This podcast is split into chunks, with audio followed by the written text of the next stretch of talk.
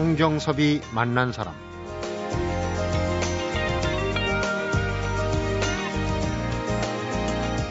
빤히 보이는데도 어찌할 방도가 없을 때 우리가 속수무책이란 말을 쓰는데요. 지난 한 주가 말 그대로 속수무책 아니었나 싶습니다. 하지만 또 태풍에 떨어진 과일들을 팔아주는 마음들이 속속 모이고 있다는 소식이 들리는데요. 자연 앞에서는 속수무책이지만 우리가 할 수 있는 일 앞에서는 소매에 팔을 낀 채 수수방관하지 않는 마음씨. 거친 태풍도 이겨내는 힘이란 생각이 듭니다. 성경섭이 만난 사람, 오늘은 김성수 문화평론가하고 장석주 시인이 함께하는 문화탐방과 인문학 카페로 만나봅니다.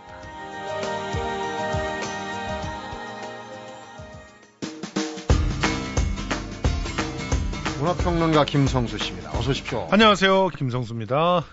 베니스 국제영화제 올해로 69번째인데 예. 어, 현지 시간으로 이제 29일 오후에 개막이 됐는데 예. 우리가 관심을 갖게 되는 게 이제 김기덕 감독 때문에 그렇습니다. 김기덕 감독의 피에타가 경쟁 부문에 진출해서 어느 때보다도 지금 관심이 쏠리고 있는데요. 올해는 총 3편의 한국 영화가 베니스에 진출했습니다. 네. 어, 경쟁 부분인 베네치아 69 파트에서는 김기덕 감독의 피에타가 초청이 됐고요. 비경쟁 부분인 베니스 데이즈에는 전규환 감독의 무게, 그리고 오리종티 부분에는 유민영 감독의 단편 초대가 초청이 됐습니다. 네. 그런데 베니스 국제영화제의 경쟁 부분에 진출했다. 이 소리 참 오랜만에 듣죠. 오랜만에요. 무려 7년 만에 듣는 얘기입니다. 아, 벌써 그렇게 예, 2005년에 박찬욱 감독의 친절한 금자씨가 맞아요. 올라갔을 때 그때 이후에 7년 동안 우리 영화는 경쟁 부분에 진출을 못했는데요. 이 경쟁 부분에 아주 쟁쟁한 감독의 작품들이 있습니다. 기타노 다케시, 일본을 대표하는 어, 그야말로 어, 현대 일본 영화의 산 증인이죠. 네. Outrage Beyond라는 작품이 지금 올라가 있고요. 폴 토마스 앤더슨의 The Master 그리고 브라이언 드 팔마 감독 오랜만에 돌아왔습니다. 네. 이 거장 그렇지만 항상 베낀다는 그런 얘기를 들었던 이 거장 Passion이라는 작품으로 왔고요. 테렌스 맬릭이 To the Wonder 또 올리비아 아시아스의 Something in the Air 등의 18편의 작품이 지금 경쟁 부분에 올라와서 라인업이 네. 아주 쟁쟁합니다. 개막작이 또 시선을 끄는 건 헐리우드 예. 유명 배우들이 대거 출연하는데 Reluctant Fundamentalist 이게 번역을 하면 이제 주저하고 있는 근본주의자. 근본주의자. 예. 어려운 제목입니다. 사실 근본주의 딱 얘기하면 이제 종교와 또 사회의 갈등 이런 거 생각이 나시죠? 네. 실제로 그런 걸 깔고 있는 그러면서도 어, 현실에서 고뇌할 수밖에 없는 종교적 신앙과 또 그 사회적인 관습과 그리고 현실의 고통 이걸 놓고 어, 문제를 갖다 다루고 있는 작품입니다. 어, 케이트 허드슨이라고 하면 또 헐리우드에서도 아주 개성 있는 여배우인데 케이트 허드슨, 허드슨 이 화려한 자태를 드러내면서 이 개막 카펫 그 레드 카펫을 딱 밟았거든요. 네. 그리고 리브 슈라이버가 어, 부인이 나오미 왓츠예요. 아유 둘 다 연기는 너무 잘합니다. 음. 어, 레드 카펫 위에 등장을 했는데 어, 이 두 배우가 주연을 맡은 미라 네이어 감독의 주저하는 근본주의자는 미국 월스트리트에서 성공가도를 달리던 파키스탄 청년. 근데 그 청년이 9.11 테러 이후에 삶이 어떻게 바뀌었는지 네. 이걸 그리고 있는 스릴러 영화입니다. 과연 9.11 테러 이후에 파키스탄 청년은 어떤 대접을 받을까요? 미국의 어, 공화당 그 대선 주자들 그리고 또 대선을 갖다 이렇게 도와준다고 모아, 모여 있는 상원 의원들의 가끔씩 발언을 들어보면 아주 경악할 만한 발언들이 많이 나오잖아요. 네. 어, 그래서 기본적으로 미국의 주류 어, 그 백인들은 어, 인종적으로는 어, 분리주의나 차별주의를 놓고 네. 종교적으로는 기독교 근본주의를 놓고 사고를 한단 말이죠. 음. 그러다 보니까 이런 기독교 근본주의가 과연 또 어, 어떻게 다른 사람들을 힘들게 하고 있는지 네. 이거를 만나볼 수 있고요. 미라네이어 감독이 이런 얘기를 했대요. 이 영화가 미국과 이슬람 세계를 잇는 가교가 되길 바란다. 그래서 네. 서로 치유와 소통을 이끌어내줄 수 있는 그런 작품이 되길 바라고 있다. 이렇게 얘기를 하는데요. 베니스 영화제의 개막작이 에, 그런 작품으로 자리매김할지 네. 기대가 됩니다. 파키스탄 청년이니까 당연히 이제 이슬람의 그렇습니다. 어떤 상징이 되겠죠. 베니스 영화제 하면은 전통의 대명사인데 올해 69번째 올해는 또 변화라는 새로운 그 조류인가요? 뭐 어떤 화두가 나온다고. 그렇습니다. 그러니까 이번 베니스 영화제 컨셉을 변화라고 잡은 이유가 뭐냐? 지난 8년간은 마르코 뮐러라고 하는 사람이 집행위원장이었는데 이번에 알베르토 바르베라가 다시 집행위원장을 맡았습니다. 이 집행위원장은 어 1999년부터 2001년까지 베니스 영화제 집행위원장을 역임했는데 아시아 영화에 굉장히 깊은 애정을 갖고 있고요. 네. 그리고 어, 예술성에 초점을 어, 맞춰서 라인업을 하는 그런 어, 집행위원장으로 아주 유명합니다. 그러니까 어, 베니스 영화제가 그동안 한 7년간 여러모로 어, 정치적인 그런 어떤 배려를 할지 그리고 또 상업적인 고려를 할지 이런 걸 해왔다는 얘기거든요. 네. 그런데 영화의 본연적인 그런 모습으로 돌아가야 되겠다 이런 생각들을 하면서 경쟁 부분의 출품작 수를 절반으로 낮췄어요. 그리고 아주 그 아시아 쪽에 새로운 그런 그 흐름들도 관심을 갖고 네. 그러면서 예술성에 초점을 맞춰서 작품을 꺼냈거든요. 그러다 보니까 김기덕 감독의 수상 가능성이 높게 점쳐지고 있는 그런 상황입니다. 왜냐하면 어, 2000년에 김기덕 감독을 처음 베니스에서 발굴했던 사람이 바로 이 어, 바르베라라고 하는 사람입니다. 아, 그 인연이군요. 예, 네. 그 그리고 이때 작품이 섬이었어요. 섬은 사실 우리나라에서도 별로 이, 인정을 못 받았던 작품이었거든요. 섬뜩한 잔혹한 그런 묘사들 때문에 그 이외에 이제 수치인 불명으로 또 베니스에 초청을 했던 감, 저 집행위원장도 역시 바르베라였습니다. 어, 이제 김기덕 감독이 이, 얼마나 새롭게 조명받을지는 김기덕 감독의 작품에서 또 그 힘이 있겠지만 기본적으로 이 바르베라라고 하는 집행위원장이 실제로 그 옛, 그 베니스를 떠나서 2005년에는 토리노 국립영화박물관의 관장으로 있었는데 거기서 김기덕 감독 특별전도 개최를 할 정도로 애정이 네. 있으니 음. 뭔가 좀 어, 좋은 소식이 있지 않을까 생각을 하는 것이죠. 김기덕 감독이 인터뷰에서 상을 주면은 거절하지 않겠다. 예. 애국가를 부르겠다. 이게 좀 여유를 보였는데 그만큼 최소한 1절은 다 부른다고 이렇게 네. 공약을 내걸었는데요. 음. 근데 참 어떻게 보니까 기자회견을 저도 이렇게 지켜봤는데 어, 김기덕 감독은 어, 어디 동네에 마실 나가는 것처럼 네. 이게 여유가 있어요. 음. 베니스를 하도 많이 갔다 와서 그런지.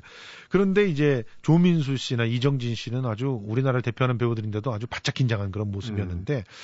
어 뭐 이 베니스에서 최초로 그러니까 world premiere라고 이렇게 얘기하죠. 베니스에서 최초로 상영이 되는 작품이기 때문에 시사회도 좀 조심스럽다고 음, 이렇게 국내에서도 네, 국내 시사회도 어. 많이 자제가 됐어요. 비슷한 내용은 대충 어떤 겁니까? 김기덕 표대로 조금 그런 그런 내용입니다. 네. 예, 이정진 씨가 잔인한 사채업자입니다. 음. 그래서 진짜 죽음까지 치달리게끔 고통을 주면서도 돈을 받아내는 그런 어, 잔인한 남자인데 근데 어느 날 갑자기 자기가 너를 버렸던 엄마야라고 찾아오는 거예요, 조민수 씨가. 네.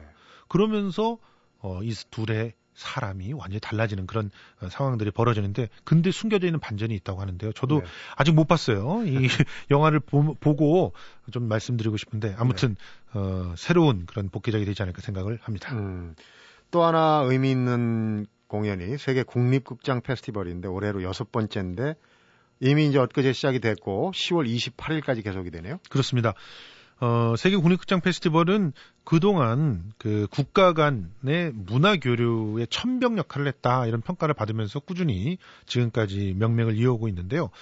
어, 사실 국립극장이다 이렇게 얘기하면 그 나라의 가장 높은 수준의 예술적, 특히나 그 공연에 있어서 예, 연극을 중심으로 한 그 공연에 있어서는 가장 높은 수준의 예술적 성취를 보여주는 그런 작품들이 국립극장의 작품들이거든요. 네. 그래서 이런 작품들을 서로 교류한다는 것은 서로 간에 굉장히 자극이 되는 그런 어, 시도일 수가 있습니다. 이번 페스티벌도 역시 해외 초청작과 국내 우수 예술 단체들의 국내 초청작 부분으로 나누어 가지고 올해 화두가 예술의 영원한 화두 사람과 삶이란 주제로 음. 진행이 된다고 합니다. 네. 어, 다섯 개 나라, 한국, 중국, 터키, 영국, 스코, 슬로바키아의 예, 다섯 개 나라의 열다섯 개 작품을 선정했다고 하네요. 요즘 뭐 한일 관계가 시끄러우니까 반대급인가요? 상대적으로 한중 관계가 좀 가까워진다. 보도도 많이 나오고 그러는데 예. 그래서 그런지 또 한중 수교 20주년이기도 하고 그렇습니다. 어, 중국에서 참가하는 작품들이 눈길을 끄네요. 그렇습니다. 어, 올해 중국 작품들이 특히 많거든요. 어, 전체 여섯 편의 그 해외 초청 작품이 있는데 그 중에서 절반이 중국 작품이에요. 네.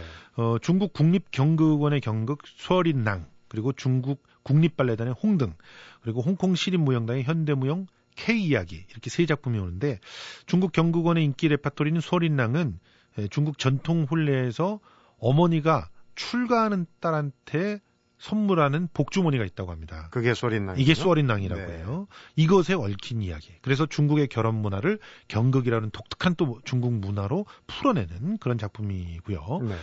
그리고 홍등은 너무나 유명한 작품입니다. 영화로도 나왔던 그렇죠. 거예요? 동명의 영화였죠 원래. 근데 이거를 장이모 감독이 무용곡으로 바꿨어요. 근데 이걸 2008년도에 그 우리나라에서 공연을 했거든요. 네. 근데 이때 당시에도 굉장히 인기가 있었고요. 이미 이 장애모가 2001년에 베이징에서 이 홍등을 초연을 했었을 때 굉장한 격찬을 받았었습니다. 네. 아주 정말 그야말로 어 비주얼 아티스트로서의 장이모의 에, 면모를 이렇게 눈앞에서 아주 여실히 봤다. 이런 네. 평가에서 그 이후서부터 이 장애모한테 온갖 그 무대 공연에서 연출들이 쏟아져 들어오게끔 했던 네. 그 대표적인 또 연출작 중에 하나입니다. 음. 그래서 세계 곳곳에서 350여 회 공연했기 때문에 아마 어 이 이번 국립극장 페스티벌에서 최고 화제작이 되지 않을까 생각을 하고요. 네. 또 그 외에 카프카의 변신을 모티브로 한 K 이야기, 또 음. 어, 스코틀랜드 국립극단의 Black Watch 이런 작품들이 눈길을 끄는 작품입니다. 음, 국내 작품들은 어떤 작품을 좀 주목해야 될까요? 예, 국내 작품은 이제 양손 프로젝트의 개는 맹수다. 이 작품은 일본 작가 다자이 오사무의 단편 세 개를 묶어서 공연을 하는 작품이고요. 웃는 돌 무용단의 존 케이지 탄생 100주년 기념 공연 네 개의 벽 4분 33초. 네. 어, 요거는 기대할 만한 그런 그 무용 작품이 아닐까 생각이 되고요. 인물실록 봉달수란 작품은 극단 코러스 작품인데 굉장히 코믹한 작품이에요. 제목부터 좀 예. 재밌을 것 같으네요. 어, 코믹한 작품도 여기 들어와 있고 아주 예술적인 작품도 들어와 있으니까 어, 이런 작품들 한번 좀 기대해 볼 만한 작품이 아닌가 생각이 됩니다. 네. 국립 세계 국립국장 페스티벌 어, 네. 10월 28일까지 계속된다고 관심 가져주시고요. 이제 9월이 시작되니까 예. 문학에도 뭐 좋은 소식들이 많이 들릴 거로 보이고 다음 주부터 좀 풍성한 소식이 기대가 됩니다. 예, 알겠습니다. 오늘 문학의 소식 잘 들었습니다. 고맙습니다. 성경섭이 만난 사람 오늘은 김성수 문화평론가하고 장석주 신이 함께하는 문화탐방과 인문학 카페로 만나보고 있는데요. 우리 가요 오랜만에 한 곡 들어보고 가겠습니다. 김광석입니다. 흐린 가을 하늘에 편지를 써.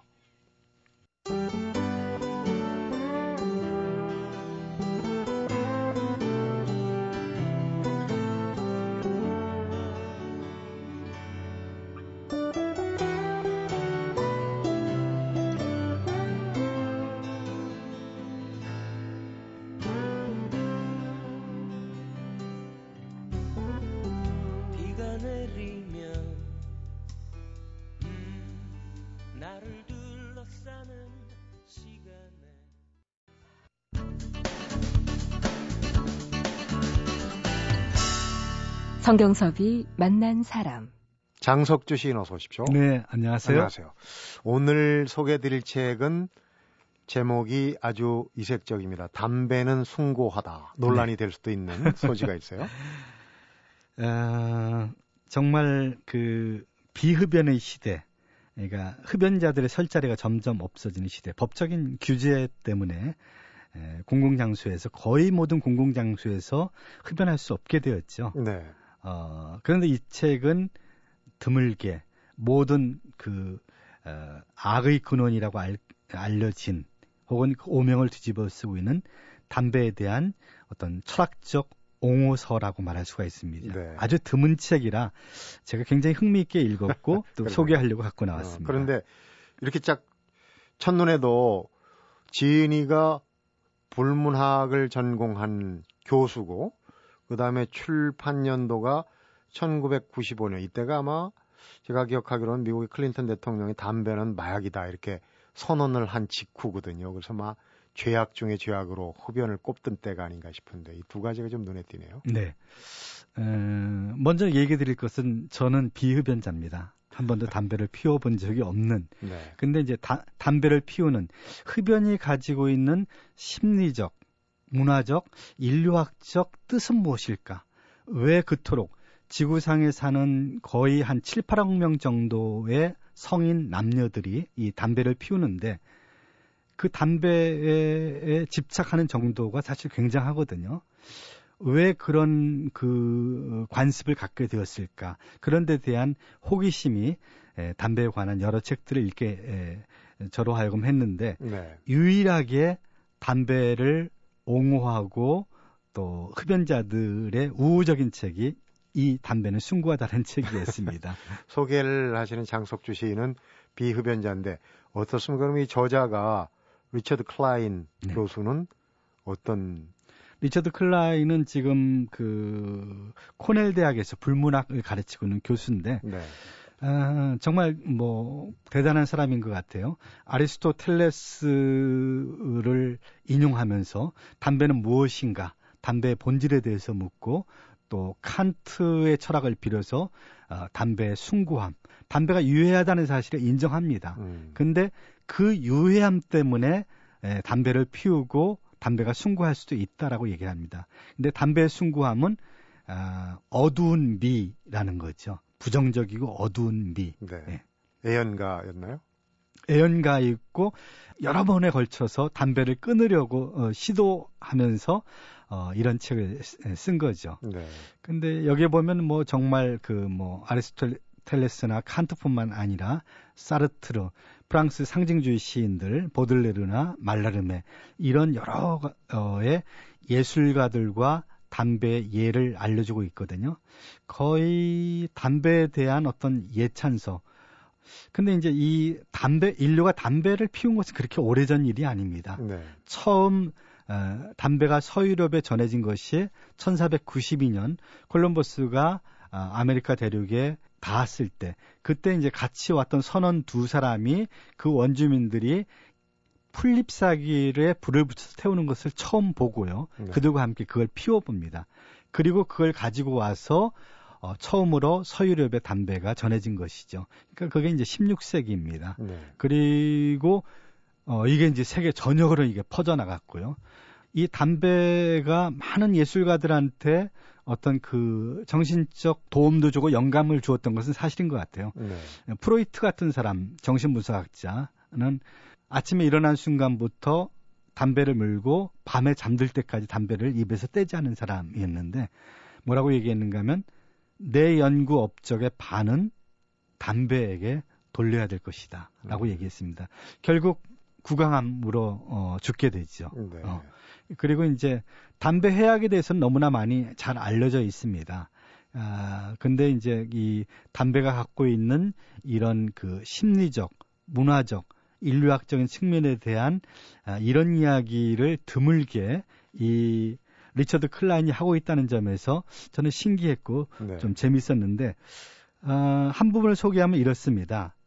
담배는 우리가 손에 쥐고 있는 대상물일 뿐 아니라 그 자체로서 육체와 영혼을 지닌 살아있는 피조물로 간주돼야 한다. 또한 담배는 시일 뿐 아니라 동시에 시인이기도 하다. 담배 끝에 붙어 있는 불똥은 살아있는 존재의 심장, 그것도 연약한 여성을 의미하는 여성의 심장과도 같으며 아울러 마음을 한 곳에 집중시키는 유혹의 원천과 다양한 힘을 풍부하게 지니고 있다. 이런 이렇게 담배가 갖고 있는 어떤 문화적 의미, 흡연 행위가 아, 동물과 인간을 이렇게 가를 수 있는 잣대이기도 하다, 하다는 거죠. 네. 담배 예찬론을 넘어서 담배 극찬론이군요. 혹시 우리 보건당국에서 저희 프로그램을 들으면은 무슨 얘기를 하고 있나? 이거는 인문학적인 탐구일 뿐이니까 오해하지 마시기 바랍니다. 사실 뭐 담배가 무슨 죄가 있겠습니까? 그 담배가 자체가 문제가 있는 게 아니라 그 담배 연기 또 공공의 어떤 그런 뭐 이 건강 이런 것 때문에 이제 이해가 되는데 어, 목차를 들여다보겠습니다. 우선 이제 담배를 굉장히 그 어, 동물과 인간을 구분짓는 유일한 그 잣대로 보기도 했지만은 담배란 무엇인가? 담배를 이제 규정하는 게 제일 처음에 나와서 좀 전에 이제 장신이 얘기한 그런 걸 포함해 갖고 담배를 이제 규정을 했겠죠. 네. 담배라는 것은 인류의 애용품이라는 거죠. 인류의 오래된 친구가 되었고, 그리고 그것이 에, 물론 그 에, 담배가 가지고 있는 어떤 암을 유발할 수 있는 여러 가지 화학 물질 때문에 담배가 어떤 지탄받는 악이 되었지만은 그래도 문화적으로 이렇게 들여다보면 인간을 인간답게 만드는 하나의 취향이고 또 애장 애, 애호품이라 기호품이라는 거죠. 네. 그리고 조금 전에 아까 뭐 어, 국가에서 이렇게 저렇게 뭐라고 이렇게 얘기할 때 흡연을 에, 방조하는 이야기가 될 수 있지 않을까라고 하는데 사실 국가들은 할 말이 없습니다. 왜냐하면 많은 국가들이 이 담배 산업을 국가 산업으로 하고 있거든요. 네. 그러니까 굉장히 모순되죠. 어, 엄청난 예산을 들여서 반흡연 캠페인을 벌이고 또 의료비를 쓰면서 또 한편으로 또 어, 담배 재배상들에게 보조금을 주고 장려금을 주면서 담배 산업을 또 장려합니다. 그러니까 국가 한국도 그렇고 미국도 그렇고 많은 국가들이 담배에 관해서 굉장히 모순된 행동을 한다는 거죠. 네. 그러니까 엄청난 의료 비용을 쓰면서 또 동시에 담배 산업을 이렇게 일으켜 세우기 위해서 또 보조금을 주고. 음. 근데 사실은 이 담배 산업이 없어질 수 이게 불가능한 이유가 있습니다.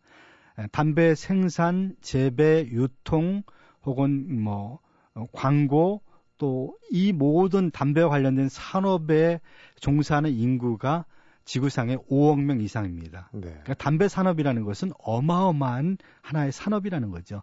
이것을 없애게 될때 지구 경제가 요동을 칠 수 있다는 거죠. 네. 그러니까 이것을 쉽게 이것이 에, 정말 질병과 불구와 죽음을 가져다 오는 악독한 물질이라는 지탄을 받고 있지만 쉽게 없어질 수 있는 없어질 수 없는 이유인 거죠. 네. 리처드 클라인은 또 그런 역설적인 얘기를 했어요. 금연을 장려하는 게 오히려 흡연을 계속할 수 있는 그런 그 지속성을 보장해 주는 거다. 이제 이걸 어 여기서 목차에서 제가 보니까 어 제노의 역설 이쪽에 이제 들어 있는 것 같아요. 그러니까 이제 무슨 얘기입니까? 금연 장려가 흡연을 오히려 조장한다는 이제 이런 역설적인 논리를 펴고 있는데. 그러니까 그 사람마다 그 이제 뭐 취향이 다르고 또 특히 예술가들은 조금 어떤 그 에, 보편적인 사람들의 어떤 행동에 따르지를 않거든요. 네. 그러니까 어, 어떤 개성적이고 독특함을 추구하기 때문에 에, 담배가 담배는 이중성을 가지고 있다는 거죠. 그것이 악마의 물질이기도 하지만 어떤 정신적, 정서적 안정감을 주고 또 어, 영감을 촉발시킬 수 있는 것이기도 하고 그러니까 아, 특히 많은 예술가들이 에, 담배를 그렇게 애호하고 또 담배가 아무리 해롭다고 하더라도 담배를 끊지 않는 이유도 있는 거죠. 네. 여기서도 이제 그 사르트르 얘기부터 시작을 했더라고요. 존재와 물을 쓰면서 얼마나 네. 많은 흡연을 했는지 여기서부터 이제 얘기를 풀어 나갔는데 그만큼 그 건강과는 별도로 담배라는 게 그 문학과 철학에 어떤 영감을 준 거는 또 부인할 수 없는 사실인 것 같아요. 그건 본인들도 그런 걸 얘기를 하고 인정을 하고 있으니까요. 그 흡연자들이 담배에 갖는 어떤 애착 혹은 그 찬미 이것은 에, 비흡연자들은 상상이 참 어렵습니다. 흡연자 중에 한 사람이었던 어, 그 벤빌이라는 사람이 이런 얘기를 했어요. 담배는 가장 오만하고 가장 매력 있는 그리고 가장 자극적이고 가장 사라움, 사랑스러우면서 세련된 정부이며 또한 자기 자신 이외에 어떤 것도 용납치 않으며 그 어떤 것, 것과도 타협하지 않는다. 그것은 도박이나 독서처럼 절, 절대적이고 배타적이며 격렬한 열정을 불어넣어 준다. 음. 네. 그러니까 어떤 것과 비교될 수 없는 어떤 절대적인 어떤 그런 힘과 매력을 갖고 있다는 거죠. 마치 그것은 무슨 가면을 쓴 신과 같이 인간의 정신을 지배할 수 있을 정도의 에, 엄- 엄청난 마력을 갖고 있다는 거죠. 음. 물론 이제 그 현대 과학은 담배 그 마력의 상당 부분이 담배가 갖고 있는 그 니코틴이라는 물질 그것이 에, 우리 정신을 중독시킨다는 거죠. 우리를 중독시켜서 어, 그것이 이제 에, 혈관에서 어, 감소했을 때 우리 몸이 격렬하게 그 니코틴을 원하는 흡연 음. 욕구를 불러일으킨다는 금단 거죠. 현상이죠. 네, 네. 금단 아, 증세를 일으키고 고통스러움을 일으키고 아 그리고 이제 실제로 담배를 그 처음 피울 때 이게 쉬운 게 아니거든요. 그러니까 뭐 담배를 피, 처음 피우는 이 흡연이 어려운 일입니다. 어려운 일임에도 불구하고 어 그것을 도전하고 또 그것 그것에 빠져들고 그리고 지금 이 순간도 수억 명의 사람들이 담배를 피우고 있거든요. 네. 그러니까 이런 것들이 갖고 있는 그것이 정말 아무런 이익이 되는 것은 없고 만 가지 해악을 가지고 있는 것임에도 불구하고 그렇게 에, 끊임없이 금연하지 못하고 담배를 피우고 있는 인류를 볼 때 정말 그 담배란 어떤 것일까라는 그런 그 질문을 다시 한번 던져보게 됩니다. 그러니까 그래서 이제 제일 관심이 되는 부분은 그래서 결론이 뭐냐는 건데 저자도 그걸 의식을 한 것 같아요. 논박의 여지가 있는 결론이라고 마무리를 하고 있는데 어떤 결론을 짓고 있는지 궁금합니다. 저자. 그 담배를 피운다는 것은 일종의 자기의 세계를 갖는 겁니다. 그 담배 연기가 뿜어져 나오는 그 공간 속에 자기가 주인이 된다는 것이죠. 그러니까 그것은 어떤 그 세상과의 단절이기도 하고요. 그리고 또 사회 및 문화의 질서와 관습으로 부터의 일탈. 그러니까 굉장히 에, 흡연자들은 비흡연자들 혹은 흡연 바깥의 세계와 이렇게 단절된 자기만의 왕국을 갖고 있는 거죠. 네. 그리고 그것으로부터 일탈해서 일종의 해방감을 느끼는 것이고. 음. 그러니까 어, 물론 이제 그것이 이것이 이제 더 지탄받는 이유는 담배를 피지 않는 비흡연자에게도 나- 건강에 나쁜 영향을 준다는 것이죠. 그것만 아니라면 내 건강을 버려서 나는 흡연을 하겠다라는 것 자체를 크게 비난할 수는 없는데 음. 그것이 다른 비흡연자에게까지도 건강에 치명적인 영향을 준다는 것 때문에 이것은 어, 공공장소에서 이렇게 규제를 당하기도 하는 것이죠. 네. 담배를 피는 사람들의 그 경험과 심리를 피지 않는 사람들이 이해하기 힘들다. 아까 이제 장신이 얘기를 하셨는데 마크 트웨인의 이런 말이 생각이 납니다. 담배 주인이 되느냐, 담배 노예가 되느냐. 담배 피는 것은 자유지만은 또 담배를 끊는 거는 자유가 아니다. 그만큼 어렵다는 얘기도 하고 그러거든요. 오늘 어, 리처드 클라인의 담배는 숭고하다 책을 소개를 해드렸습니다. 인문학적으로 일독을 권하긴 하지만은 제 개인적으로는 금연 쪽에 좀 찬성표를 네, 흡연을 권하는 싶습니다. 것이 아니라는 네, 얘기죠. 네, 오늘 책 소개 재밌게 잘 네, 들었습니다. 고맙습니다. 성경섭이 만난 사람 오늘은 김성수 문화평론가하고 장석주 시인이 함께한 문화탐방과 인문학 카페로 만나봤습니다. 좀 전에 마크 트웨인 얘기를 했는데요. 날카로우면서도 유머러스하고 또 진지하면서도 익살스러운 표현을 참 잘했던 작가로 기억이 됩니다. 남기관 얘기 중에 이런 얘기가 있어요. 모레 해도 충분히 할 수 있는 일을 내일까지만 미루지 마라. 시간을 가지고 좀 여유를 가져보라는 얘기로 들리는데요. 내일이나 모레 해도 될 걱정을 굳이 앞당겨서 하시는 분들 좀 새겨 들을 만한 말이 아닌가 생각이 듭니다. 성경섭이 만난 사람 오늘은 여기서 인사드리겠습니다.